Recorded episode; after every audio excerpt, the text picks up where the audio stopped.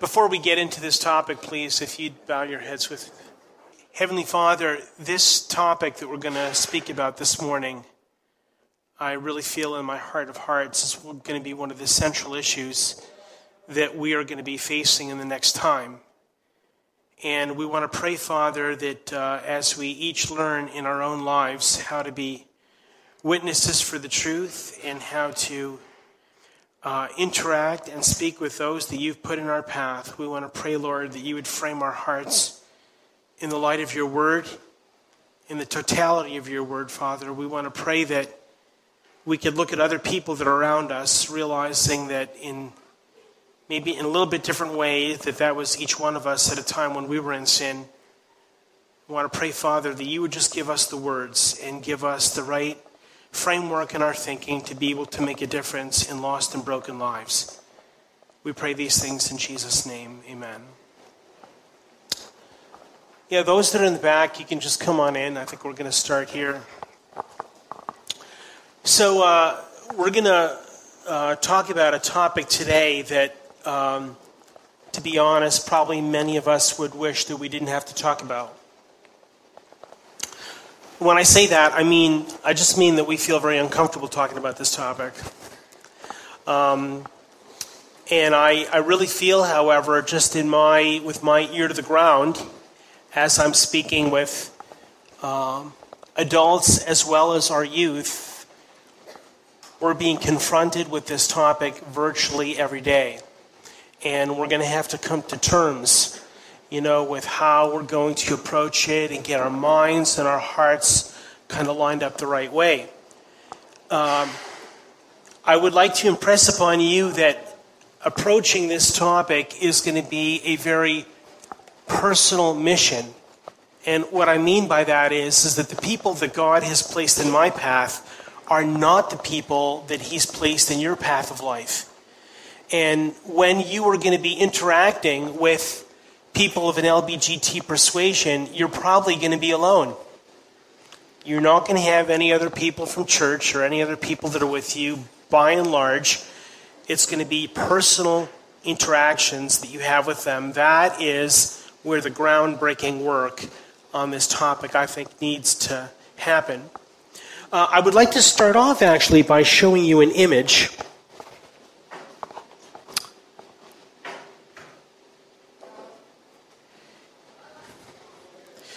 Uh, and this image is to make several points, but it's one that I found that really, uh, that really spoke to me as I thought about this topic. Can you all see this? Who's seen this image before? Has anybody seen it? It's been around. Um, and I raised this image for several different reasons. Um, we have to understand that there are a lot of different voices that are saying different things about this topic. And there are a lot of people that would also claim to be the voices of evangelical Christianity. Are we going to get a wall broken through here? Not exactly sure what we're up against. Be nice if we could tell them actually we got something going on over here. Thank you, Joe. Um, Uh, so uh, let me just tell you a little bit about this group that is that is protesting here. Um, this, I'm pretty sure, is a group from Kansas. Um, they are they are part of a church of a guy whose last name now I've forgotten. His name is Mark something or other, that just died about a month ago or two months ago. Okay, and he is from a very conservative Christian, politically right wing church in Kansas that has national attention from, for picketing on this topic. Now, the, the placard that you can see here in the front is a pretty obvious one God hates fags. Um, some of the other things that I want to kind of blow up that you might see in the background. Um, this is the message that this group is getting out there too late to pray.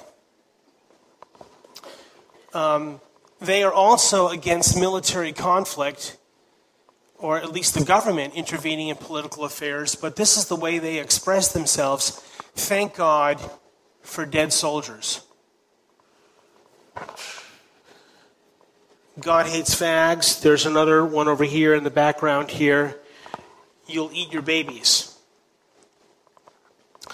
Okay, and uh, then to my mind, I'm actually very impressed uh, with this young man in the front who decided that he was going to take a different tone in this whole topic and make a different point. And uh, he obviously had the uh, courage and the guts to quickly grab a piece of paper and write something there and probably have his mother uh, snap this picture. Um, I don't know about you folks, but you know, I I am totally convinced that homosexual behavior is wrong biblically, but these guys don't speak for me. This is not the tone or the content in the discussion that, as I read the Bible, is the way that people should be approached about this topic. And yet, they are claiming to have my voice as a conservative Christian. So, the thing I think that I'd like to really get out of this forum as we speak with our, our different panelists here that all have a passion or experience um, speaking with people that are, uh, thank you, I'm going to disconnect this now, Matt. Um, speaking with uh, people who are uh, homosexuals in some way. Oh, that was the, that was the, uh, oh, okay, good. Well, I'll get, get around this here. Um, I'd like to actually arrange this forum this way. I'm going to take about um, you know five more minutes here to talk a little bit about some biblical underpinnings about this topic and to kind of set the scene. I'm going to ask then each of our panelists um, uh, who are interested in this topic to share with you a little bit their personal experience with how they had to confront this topic in their own lives.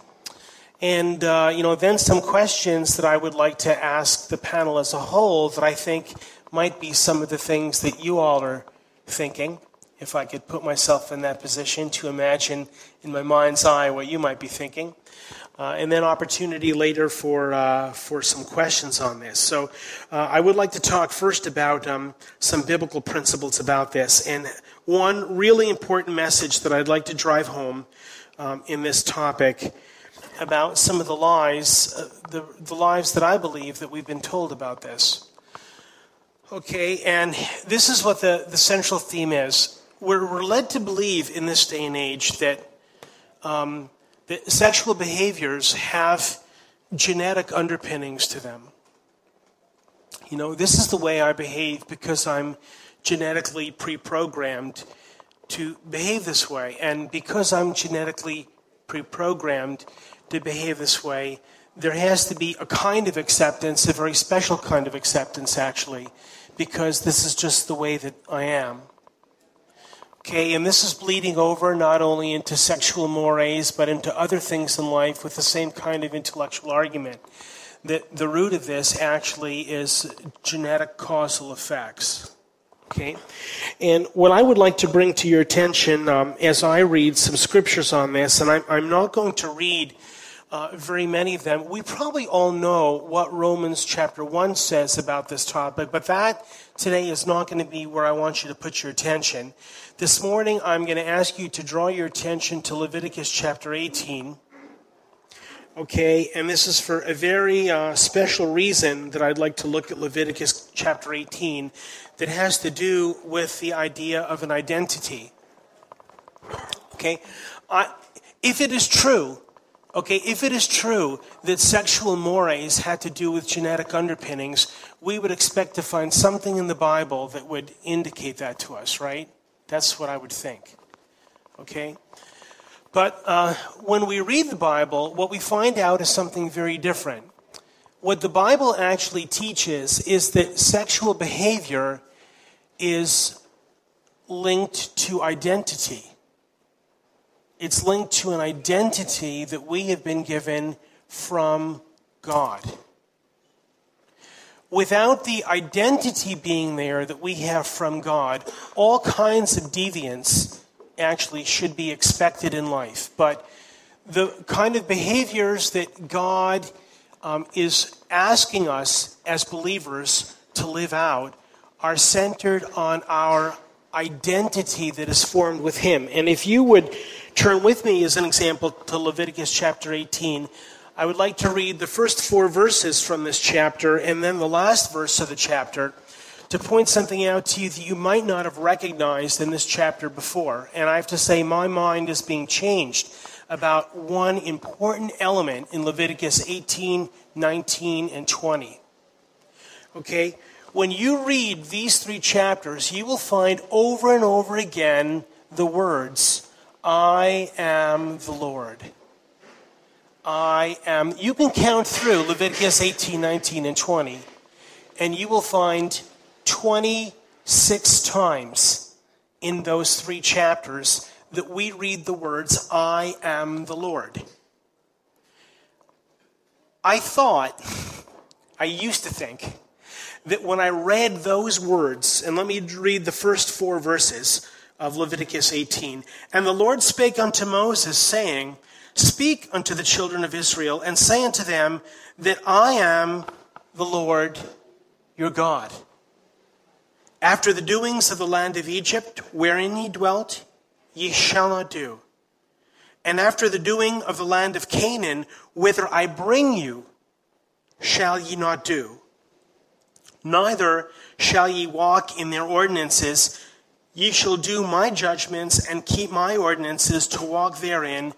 I am the Lord your God.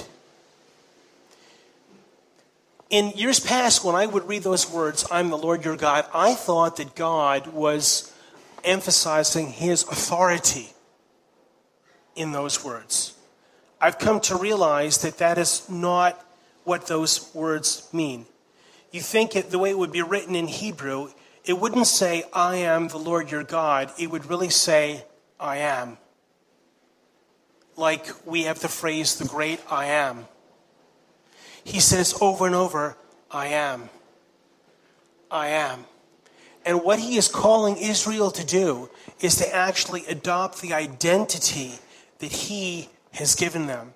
And when we have an identity given us from God, that will automatically trigger things like sexual behaviors.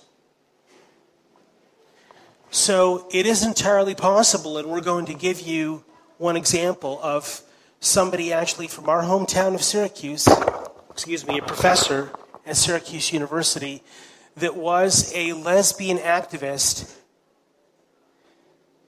that when she converted went straight, is living now in a monogamous, heterosexual relationship with a pastor, has four adopted children living in California. And this is somebody that was a spokesman in my community for gay lesbian activism. Okay, so you can choose to read this in Leviticus 18, 19, and 20. Please do. And you're going to find, uh, to contradict some other ideas that are out there, the Lord actually calls sexual um, misbehavior an abomination or reprehensible. And he says that many different times for many kind of sexual norms. He says the same thing as well for improper heterosexual relationships in Leviticus 18. The King James says this is an abomination. It says, if you read at the end, the last uh, verse is an example in Leviticus 18, after it lists all the different behaviors that are inordinate based on an identity given to us from God. It says, Therefore shall ye keep mine ordinances, they that commit not any of these abominable customs. You can read all of them. They're all called abominable, which were committed before, that ye defile not yourselves therein. And of course, we end again in these beautiful words I am. I am. Um, I'd like to give opportunity now with this to have our, our panelists introduce themselves and a little bit how they got interested in this discussion. Uh, Yesterday we started with Mike, so Mike, let's do the same thing again today. We're creatures of habit to uh, at the teen forum to start with Mike, and we'll work our way down here to Natasha. I'm. I told the teens this yesterday. I'm definitely the outlier in the in this group, as you'll see. Um, the rest of these folks have relationships and, and, close ones, in fact, with folks of the homosexual community. Um, I don't. but what had happened to me over the last couple of years was I, I'm a relatively outspoken person. I'm very proud to tell people that I'm extremely conservative, politically speaking, um, pretty conservative, uh, spiritually speaking, and even probably identified myself with a lot of those things that evangelical churches would proclaim. Um, now, I always knew in my heart the the teaching that we, you know, that, that sin is sin. Um, but it was easier at times to be more condemning and be more vocal or more um, abrasive about homosexual tendencies and things like that than other than other things. It just it, it was a buzzword. It's a political thing, and it was easy to attach to that. Um, and going back a couple of years, and actually yesterday I was reminded of where it came from. Was hearing that there was a, a small church that in their counseling of their um, young converts had a teaching of how to identify and how to witness to uh, folks of that community. And what the Lord really worked with me was that that my um, my vigilance or my outspokenness in that was was really a sin in of itself, and that the Lord was calling me to be able to answer the question. The question that I got from a coworker, knowing all of my tendencies otherwise, said, "Well, what about gay people?" Expecting that you know this this uh, gospel of love that I tried to to, to share in every other aspect of my life was going to be something that she was going to be able to blow up in that. And I was thankful that at that point in this kind of searching that the Lord had done with me, I was able to give that answer that, you know what, the Lord hates the sin, but loves the sinner. And that's what He's called us to do. And so uh, I've been kind of amazed in, in recent days and months, and probably a little over a year, how many more times, maybe not even directly from that community, but from other folks that want to question me as a Christian as to what my approach is going to be um, on that topic and having to be kind of shaken a bit from what was the easy buzzword that the Christian community would throw out. That I, I was thankful that the Lord could kind of open that door uh, in my life to, to give a more compassionate and, and I believe a correct answer. Hi, my name is Lexi. I'm from North Phoenix. Um, so I have a personal friend uh, that has come out and said he's gay. Um, I grew up with this friend. I met him in second grade. We became friends in fourth grade, just so you know how old I am. I'm going into my second year of college.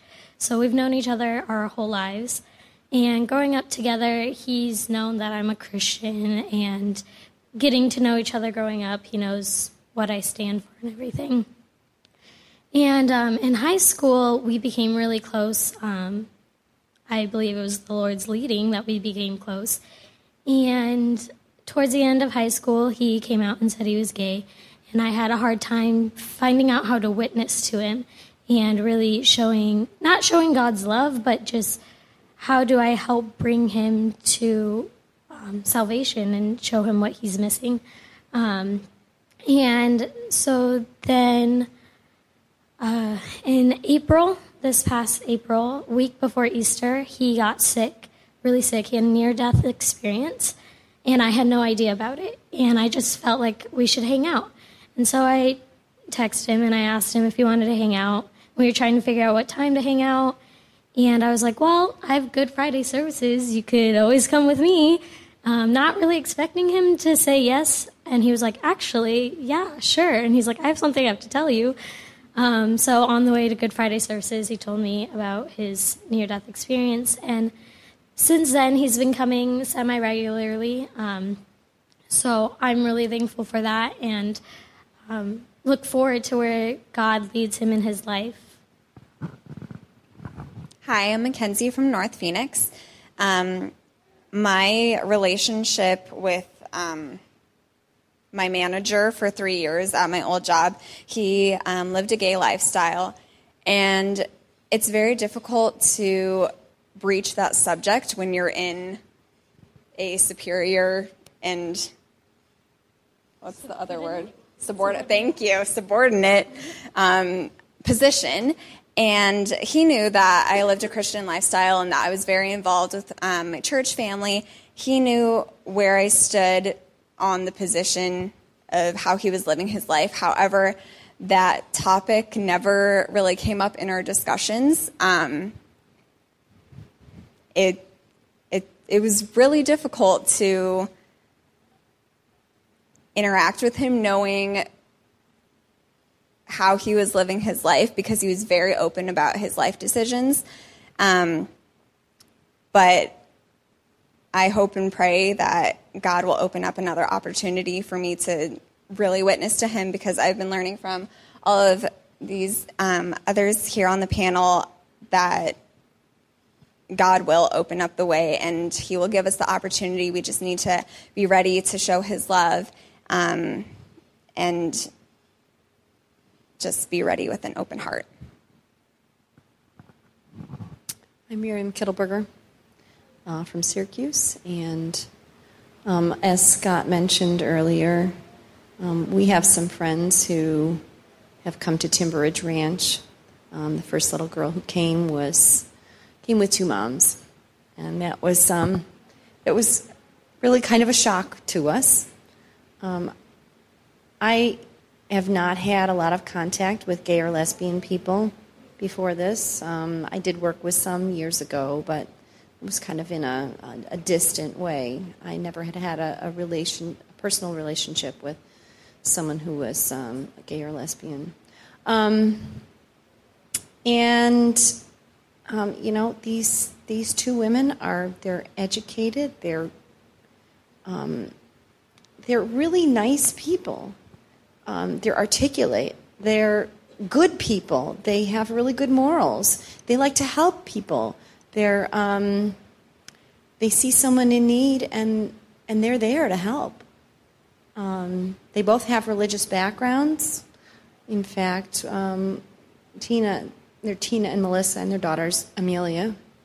Um, Tina had a grandfather who was a Methodist minister. So they they know they have a lot of experience with the religious community.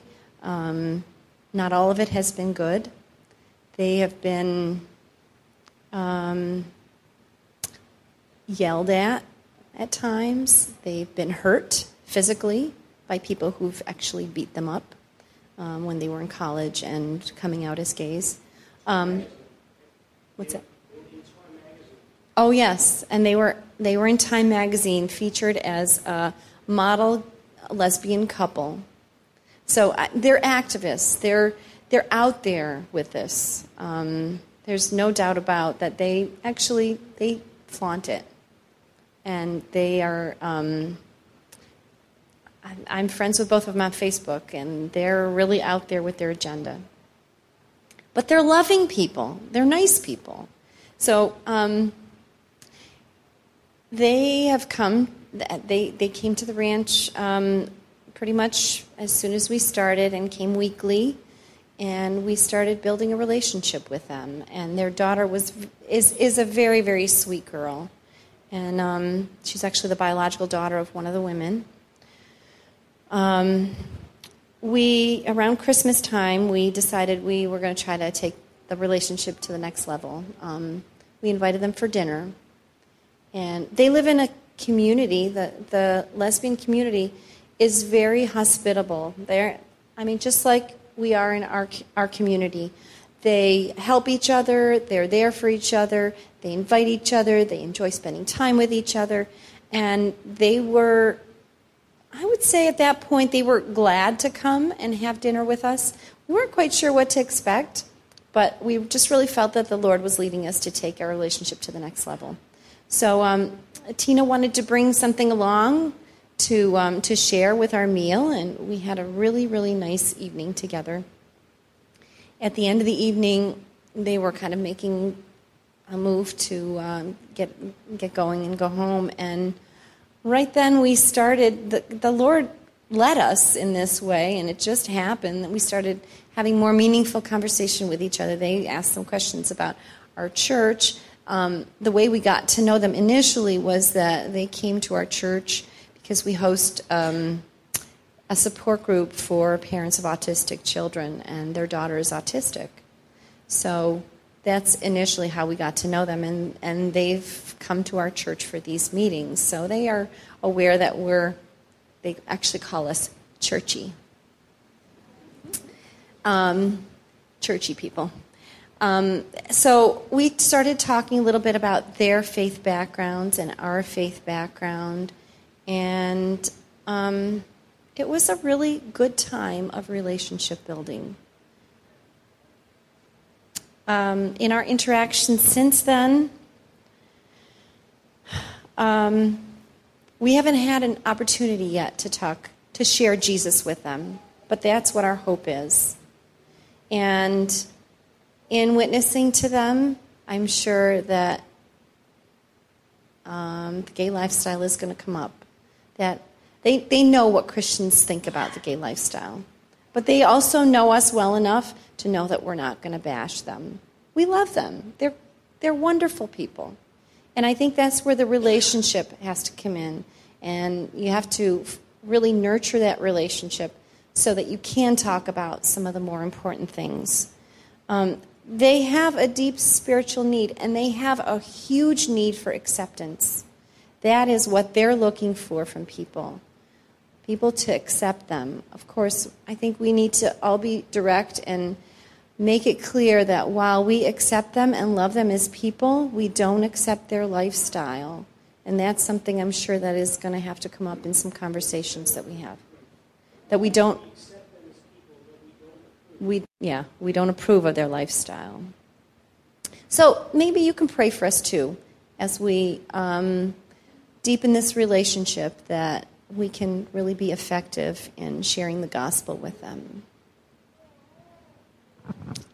Hello, I'm Natasha. I'm from the Harrow congregation. And um, growing up, I was actually always kind of scared of homosexuals. Um, well, I was scared of lesbians. Um, I know for some reason I just thought that they were going to uh, chase me around or something. I don't know. Like, but um, so I didn't really have any contact with them in high school. Um, I did have some gay friends, though, um, guy gay friends.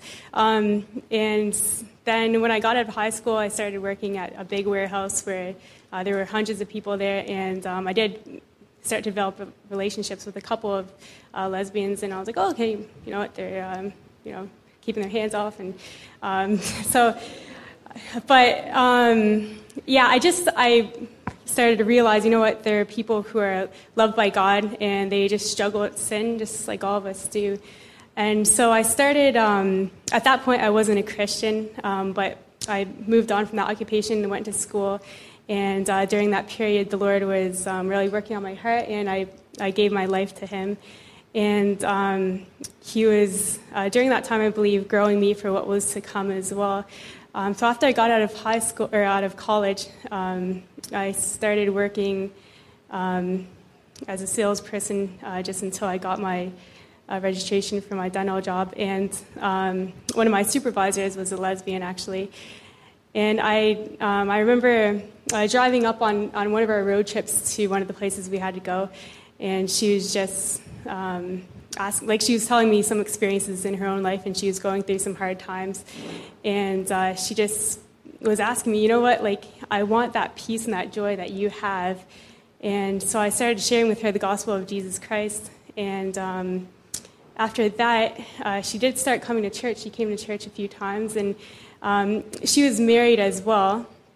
Uh, her wife was um, also an activist, um, and um, very anti-Christian. Um, she believed that we were we all were haters, and um, but I started actually getting to know her wife as well, and um, I remember um, after one of the services. Uh, Sarah, Sarah Jean was her name. She was just like, you know what? Like, I really love what you guys have. It's beautiful. Um, everyone's so happy. Everyone's got so much peace. Um, I want this for my uh, family as well.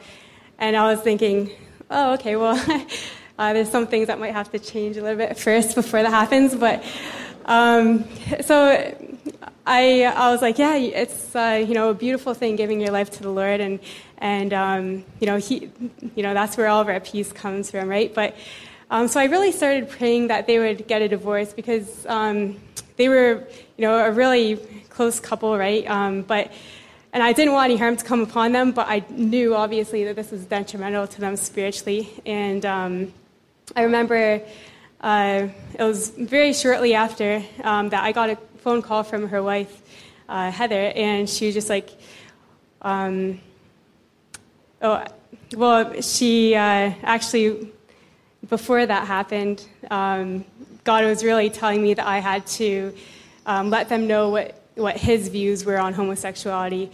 Um, so I remember um, just one week he was really, really speaking to me and opening up continually in one passage in Isaiah, speaking about the watchman and how if he doesn't warn the trumpet and let the people know that the enemy is coming, then all of their blood will be upon um, his head. And I just really felt convicted that I really had to let them know um, how God viewed uh, the sin that they were living in. And so I remember driving up to their place, and I was like really, really scared. I was um, actually trembling because um, I was still kind of scared of Heather, and uh, I, yeah, was just like, okay, how am I going to bring this topic up? You know. Um, so I remember getting there, and uh, there, and and both Sarah Jean and Heather were there, and um, they're like, "All right, so we really want to hear what you have to say, right?" And um, so it actually started right off the bat. I, they kind of knew, I think, that's where that we were going to get to that conversation sooner or later.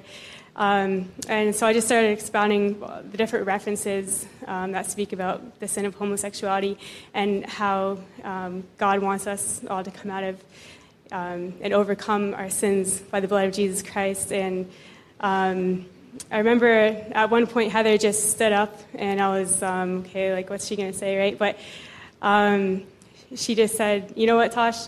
Um, if you're any other Christian here right now, we would have kicked you out of the house a long time ago. But I know you're telling us this because you love us and you want what's best for our soul.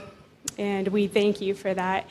Um, and after that, like I was saying, I, I started praying that um, they would get a divorce. And, and, Heather did call me shortly after, and she just said, I'm going to have to um, have you be here right now for Sarah Jean because um, I'm planning on getting a divorce with her, and I know she's going to be really uh, taking this really hard, and she needs you here right now for her. Um, so after they got the divorce, uh, Sarah Jean did go through a lot of depression. Um, she really started searching out the scriptures more at this point, and actually God was changing her heart as well, um, and she, and her mentality as well about homosexuality. Whereas before, obviously, she thought she was born um, with it genetically um, God was now working on her heart and um, changing her to think otherwise, which was amazing to see. Uh, but unfortunately, she ended up moving up to Toronto, and uh, there's a really big homosexual community up there. Um, she got involved with uh, all of them again. But I'm still in contact with her, and um, I know that we're all works in progress, and uh, Lord willing, she'll be able to look back on, on the time that she was really spending in God's Word and um, come out of that sin as well. Thanks. Maybe uh, just a few uh, added comments that I'd like to make about our uh, our experience. Um, some of you might remember, um, because it was really national news when one of the first abortionist doctors was shot in Buffalo. He was assassinated by some right wing um, uh, Christian. And uh, after the assassination, this group from Kansas came and was picketing at the abortion clinic. Uh, one of the girls that we know, Tina, who was then studying in Buffalo, was the first one that volunteered to escort people to the abortion clinic. So she really came face to face with these guys, like I mean, really nose to nose. I mean, they were they were um, uh, you know really arguing with each other to the point of almost you know civil disobedience that the police had to come and so on. The point that I want to make is, is that she thinks that's what conservative Christianity is all about. That's what she thinks. And um, from my point of view, I think that what the Lord is really impressing upon me that one of the gems to approaching people on this topic have three components. Okay, the first component is the right message with the right tone framed with the right heart. If you want to write something down, okay, to kind of guide your thinking as you're interacting with somebody else, the right message with the right tone, with the right heart. And I really believe and have come to see that love will find a way through even the toughest issues in life. And this is not the kind of thing I think that we want to be writing in the paper about. This is a battle that's fought one heart after the, the other, you know, by us just interacting with, uh, with people. Some things that sometimes confuse us that I also want to mention to you to help kind of straighten out. Um, there's a few things that I've written down here. Loving people unconditionally is not the same thing as approving of their lifestyle.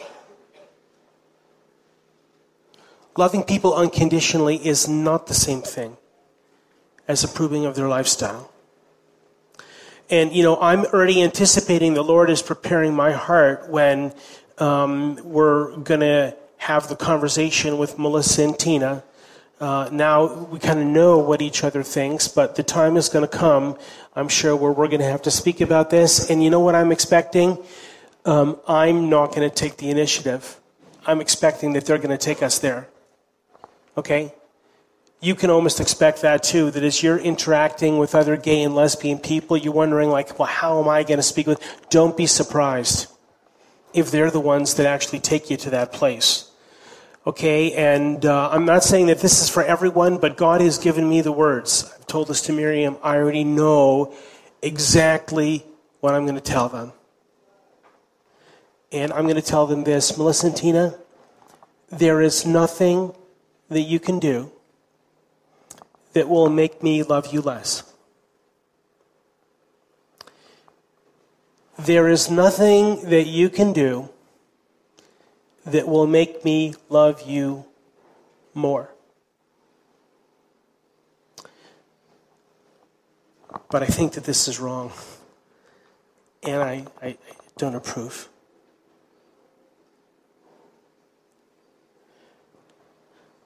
Um, as I know them, I think that they're going to be able to accept that message. Um, for them, it's also uh, an eye opening experience that not everybody that has biblical views thinks exactly the same way or expresses themselves the same way. But I'm quite sure that they ultimately are going to respect that. And I, I am I'm not expecting, actually, that the nature of our relationship is going to change when when we, we come to that level of expressing what we really think about this topic. Um, I would like to ask uh, you know a couple of questions of the of the group here, maybe in, in any order, whoever would like to answer this. You know, I mean, how did you overcome the original awkwardness of uh, of interacting with these folks, or um,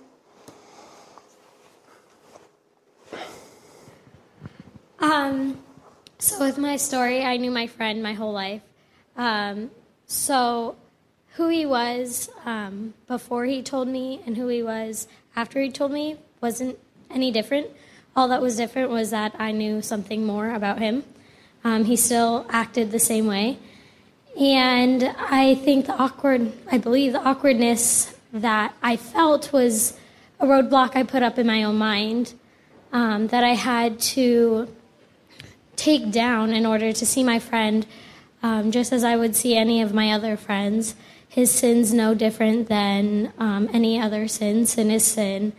And I had to process that. Um, and I really had to look at our friendship. We weren't talking about anything other than what we usually talked about calculus and language arts and whatever. Um, just day to day stuff. Our conversations are the same. Um, he wasn't different than before. And I had to remember that to witness to him, I had to witness to him just like I would witness to anybody else. And um, I hope and pray that the way I act and the way I behave is um, a testimony to those around me, and that should cause them to question, you know, why I am different than them and um, that that's really how I overcame the awkwardness of interacting with him was remembering he was the same friend I had my whole life. Um, I think also, yeah, like Lexi said, a lot of it is in our head when we think we're like, oh, this is awkward talking to a gay person or a lesbian person. They're still a human being. They are exactly like everyone else, like to the core. Um, and so I think if we keep reminding them, like, how do we interact with other people that sin? We are all sinners ourselves, just saved by grace. And so I think if we constantly remind ourselves of that, it I know it helped me to overcome that awkwardness.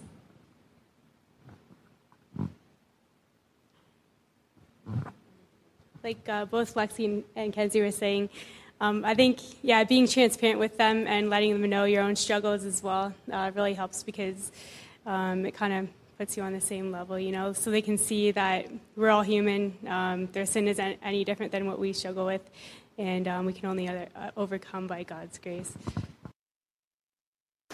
Uh, in in forming relationships uh, with people of the gay lesbian community, um, the relationship actually can really only form if you choose to not make their sexuality the central issue in the relationship. Which you know, some of you apparently you've made that choice. Um, in in uh, in you know interacting with them and forming a friendship, you know, do you feel that you have compromised your values by not making their sexual behavior the central issue in, in your relationship and interaction with them? I, I don't feel that way at all because I think, um, like like was mentioned already, um, they are God's creation. They are people. They are sinners, just as we were sinners before we were saved, and their sin is no worse or better than another sin. Sin is sin.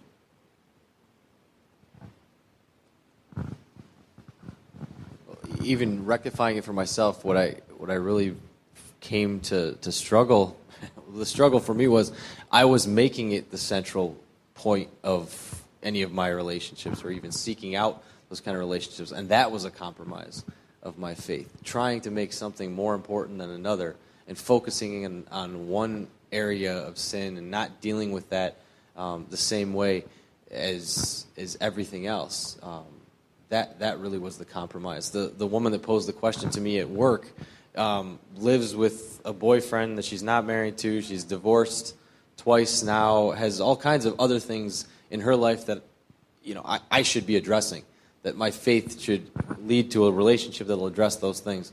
And I, I, I haven't done that. I had not done that. But I was more concerned about how am I going to answer that question. And that was the compromise.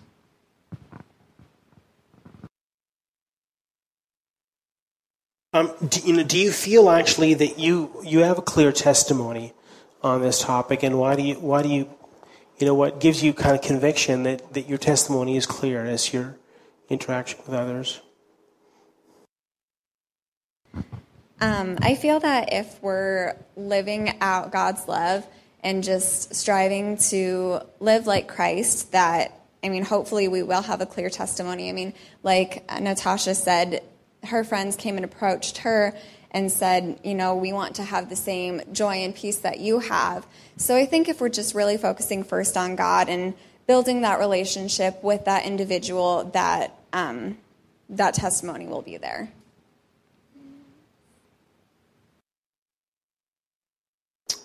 Any other comments?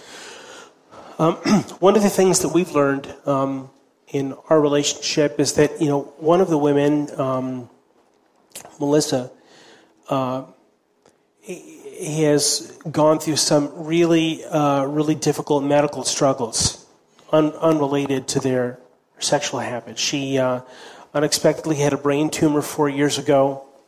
Um, when that brain tumor was operated uh, on, it left her with all kinds of neurological problems that she had, including um, having developed some really severe digestive problems.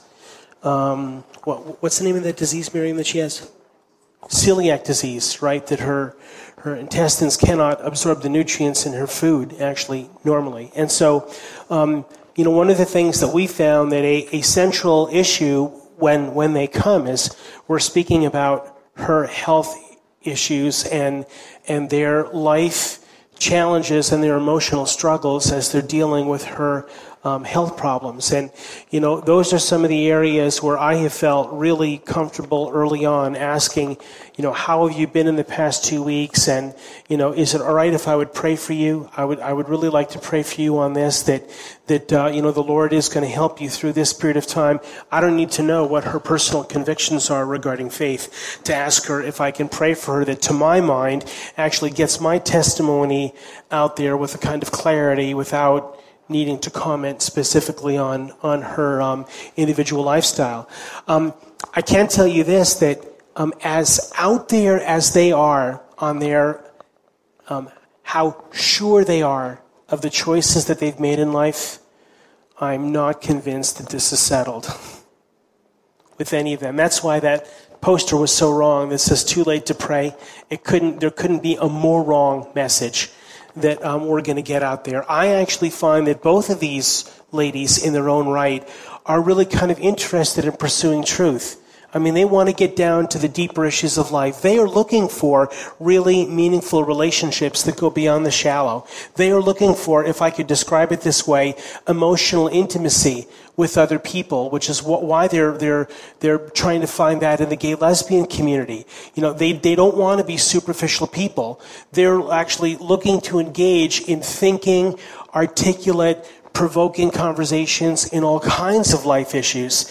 And they actually are going to wind up fostering friendships wherever they will find people who are open and willing enough to speak with them about the kinds of topics that are going through their mind and heart. And I am, I am pretty convinced that, you know, as they search and question in their own lives, that the topic of their um, sexual behaviors um, is, is going to be revisited by them at some point in time. And uh, maybe this would be good if you're interested in reading on this topic. I'm sorry for bopping this thing. Um, you know, um, I think we were struggling um, early on with uh, with you know how to interact with these people. We were sharing this with Urs and Martine, and uh, Martine is an excellent source for giving you just the book that you need to read. You know, to help you with this. She's done that more than once uh, for us, and she had just the book to read. Miriam has the book here. I just want to comment about this a little bit because um, there are interesting connections here. I I went to um, uh, I started uh, doctoral work at Syracuse University in 1997. Okay, and um, as I was kind of getting acquainted a little bit with community life, this story of Rosaria Champagne totally evaded me. But the story in this book starts in 1997 when she actually developed the first relationship, coincidentally, with a 70 year old Presbyterian minister who has a church local to the university.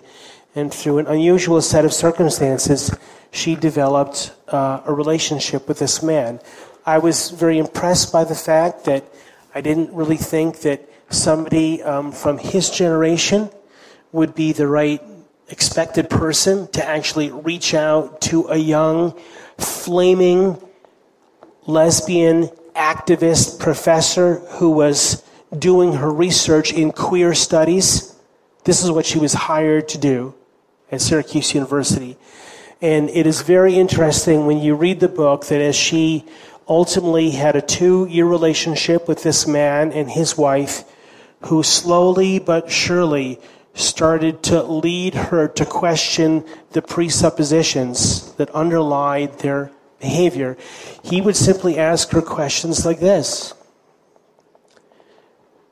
um, How have you come to this worldview? And how do you know that you're right? How do you know that you're right? She was an intellectually honest enough person to know that she didn't have answers to those questions. And she was, you know, actively, uh, actively pursuing them. Um, just one point that I'd like to make before Miriam speaks about a little bit more is that um, when she ultimately gave her life to the Lord, she describes her life as a train wreck. You have to put yourself in somebody else's shoes for a minute and think what it's like for them to come to faith. Her whole friendship um, was centered around gay and lesbian people. Everyone that she cared for and knew was in that community. For her to ultimately espouse the Christian faith meant a betrayal, in her mind, of everybody that she cared for. She was a tenured professor at Syracuse University to do queer studies she came to the point of not being able to continue her research because she didn't believe anymore in what she was researching. When she came out at a graduate convocation speech, that's the way she chose. I wish I would have been there for that lecture. I was there. It was my year. I was a first year graduate student at the convocation lecture and I blew it off. Okay? And I would have had the chance to hear her come out to the school community um, giving a lecture on the questions and the dilemma of Solomon is the way she actually expressed the faith that she had come to. She lost her position at the university. She lost everything that became dear to her for moving over from a non faith position to a faith position. Um, I don't know too many others actually that have had that kind of train wreck of a life when they actually came to faith. Um, Miriam, your impressions of the book, and what, what's the title, please, and the author? And the book is called "The Secret Thoughts of an Unlikely Convert." I'll repeat that: "The Secret Thoughts of an Unlikely Convert: An English Professor's Journey into Christian Faith." And the author is Rosaria Champagne Butterfield. Rosaria Champagne Butterfield.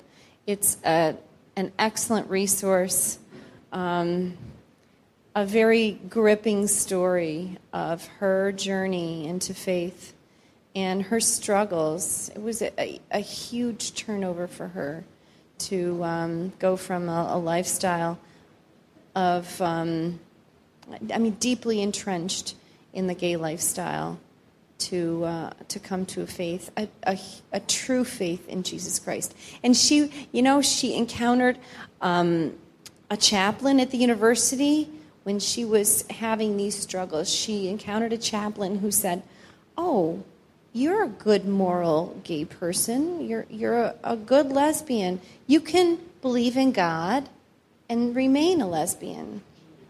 She could.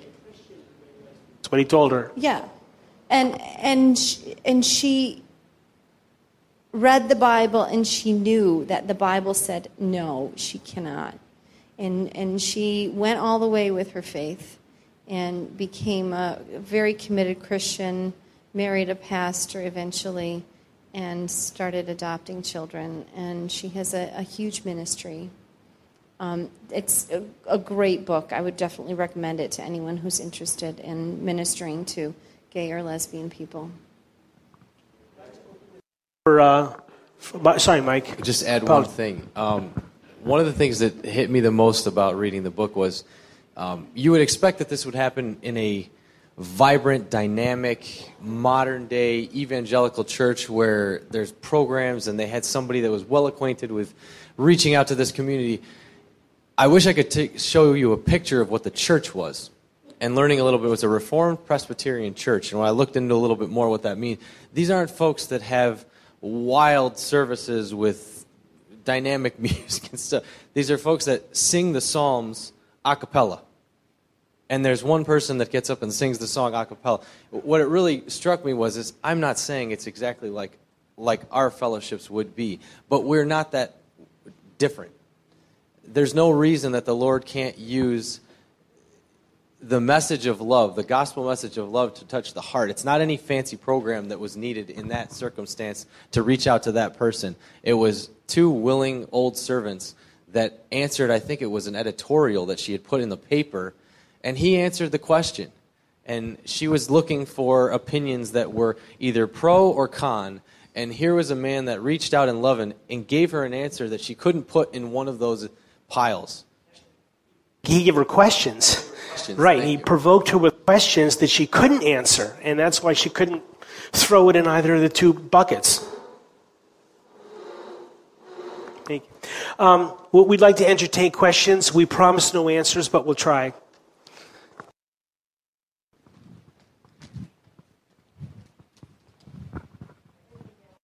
Eleven forty.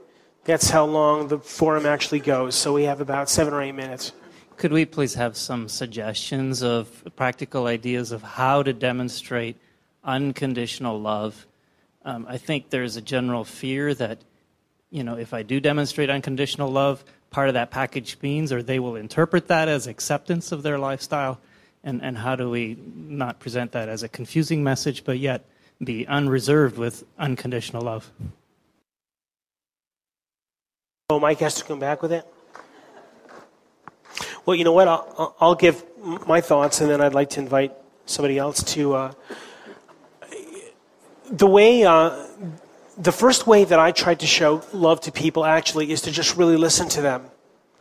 I'm asking them all kinds of questions about their life and who they are and their background and what they do and what they like and what they don't like. And, you know, I mean, in an effort to actually just show openness that I'm interested in them as a person and, and the totality of them as a person. You know, and of course they're, they're going to tell me things about their life and who they are that I, I'm not going to be all that pleased to have to hear those kinds of things, but um, it's just you know my openness to reach out to them to really try to understand something about who they are. I want to listen and understand first who they are before I'm so concerned with them understanding who I am and what my thoughts are. So that's one, and I don't think it's such a small thing actually to really open up and and be in, personally, really genuinely interested in another human being and what they are and what their life is like and what their thoughts are like and what their struggles are and what their aspirations are. You know, you don't have those kinds of normal discussions with people that we interact with. So, anybody else would like to? Think, how do you show unconditional love? Um, yeah, I think uh, if they know your convictions are very black and white on everything, like they know what you stand for as a Christian, um, then they'll probably know. Like even with Sarah Jean and Heather, they knew that that conversation was coming up sooner or later. Um, they knew what my beliefs were on it, but they also knew that I loved them very much and I didn't want them burning in hell. Um, so I think uh, walking the walk uh, definitely makes a big difference too. For me personally, one of the ways I show love to anyone is talking to them, um, kind of like Scott was saying, getting to know them, uh, spending a lot of time. That's a big thing for me. Um, there's the five love languages, and I think I believe that's one of mine. Um, so, showing love to my friend, um, I'm sending little texts here and there, just whatever, even if it's just a hey, what's up, um, and trying to get time to spend time together. Um, even before he was coming to church, I was like, oh, well, you know, we haven't seen each other for a while. Let's hang out. And we talk about, we get coffee and talk about pretty much nothing. But, you know, just spending time, I think, is a big thing too.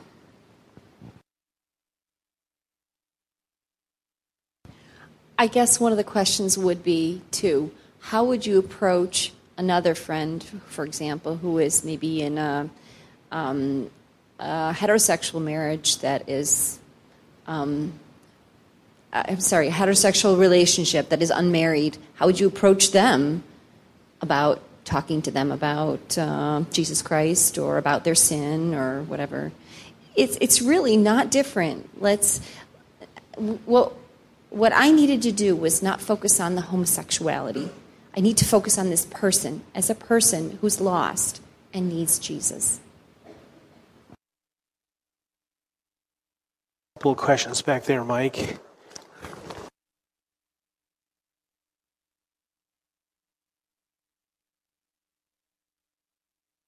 Uh, I have not read the book, but I'm familiar with her story, and I've, I've heard her testimony. And one of the things that she had uh, addressed in a, in a Q&A that I had seen um, was, you know, what is the answer to their lifestyle?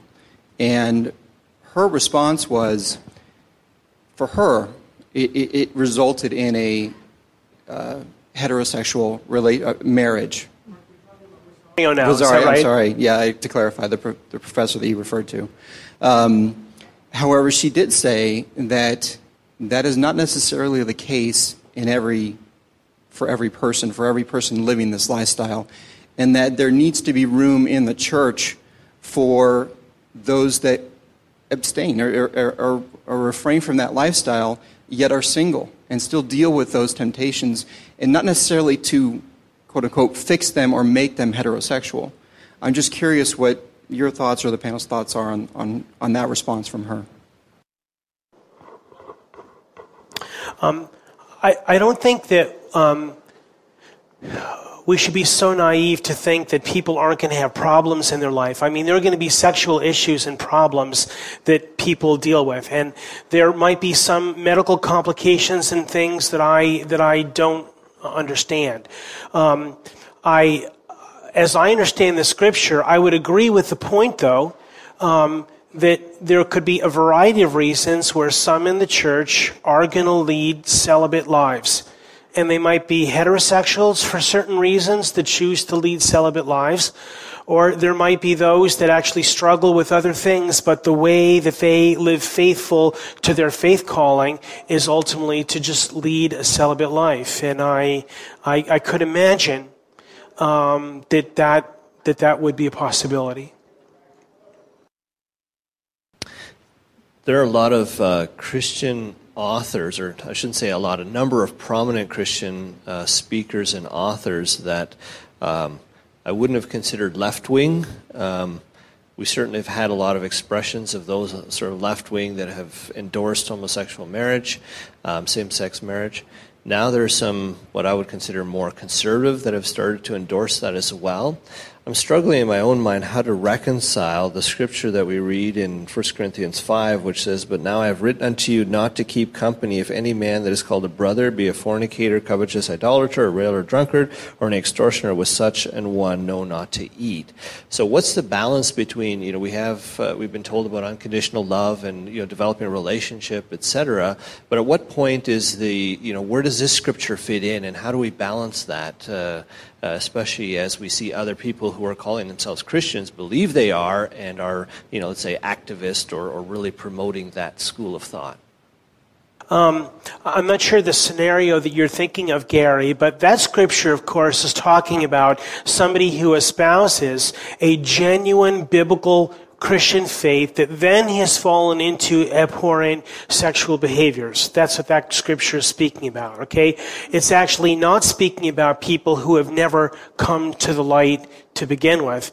And one of the questions that I always have to ask is that, you know, when people say that they're a Christian and they've had born again experiences, I say, oh, that's nice. Um, thanks for sharing that. Um, I'm not necessarily convinced that that really is the case. I don't really know where they are in their lives until I, uh, you know, until I would, would, you know, get to know them better to know, is this really an unbelieving person or is this really a believing person who has fallen to those kinds of sexual norms? So until I, I get to know their situation in life, I can't really comment as to whether or not that scripture would, would apply. It has its application, but you have to apply it in the right circumstance in life, I think. Lynn? Um, I've got kind of a question, but kind of uh, a statement. I sort of seem to be surrounded by this particular group of people unintentionally. Um, I had a boss that I worked for who was not, he wasn't blatant about his gayness. You just sort of knew that he was. But he also spoke a lot of spiritual things that were really you know, he, he had the scripture. He had, when somebody had a problem at work, he said, We need to pray for them. He sent them to my office to pray for them, um, things like that. And we just knew Randall was kind of that way. And we, he and I had a discussion one time kind of about it. And he said, I, You don't have to tell me how you feel about it because I know how you feel about it. And I said, Well, Randall, you know how much I love you because he's a wonderful, wonderful guy. He gave me a job after 12 years of not working because he used to work with me before. and now he ran a home care company, and you know he he gave me a lot of benefit, and he said, "I do consider what you say to me, and I I do have conflict in my own self about that." And the other situation I have, you know, a lot of you think that this gay and lesbian bi movement is all young people.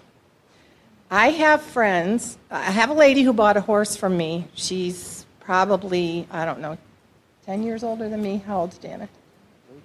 She's probably in her late 60s, almost 10 years older than me. And we had developed a relationship because she had issues with fibromyalgia and other illnesses, and somebody recommended she came out and worked with me and my miniature horses. So she bought one from me, and we developed a close relationship. And it was years before she came out and said, You know, my friend Esther, she said, Esther and I are going to be in a relationship. And Janet goes to, to Quaker Meeting House, and Janet grew up a Mennonite. And she was married, and she had children, and she has grandchildren. And I'm like, this whole thing just threw me for a loop when they finally came and said, We just need to tell you that we're more than just friends. We're moving in together and we'd like to get married. And if you have any questions, you would not know that if you saw Esther, that she even had any inclination like that. Janet kind of is, she was in the military, she was a teacher in school. She's kind of, this is, I don't know, glittering generality. She's kind of butch, you know? That's just how she dresses and what she is. But how do I? I mean, I'm I'm trying to foster the relationship still about the horses and you know the, her illnesses and the things. They're wonderful people, like you said. They're they're awesome, caring, wonderful people. They support Robbie. They come to his horse shows and watch him ride. Um, I have a real burden for those two, even more than for Randall, because at least he searches the scriptures. I don't know what these two are doing. And, you know, I need for y'all to pray for me too because they're getting on in years. I don't know how much time they have left to reconcile what they're doing with the Word of God. And Esther knows it because she comes from this area and her family is a Mennonite family from here.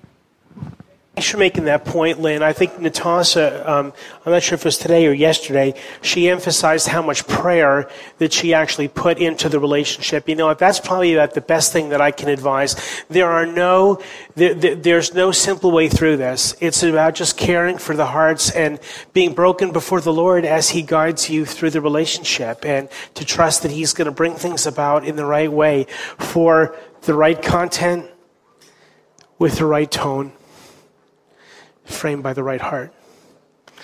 The Lord bless you. Thank you very much for coming.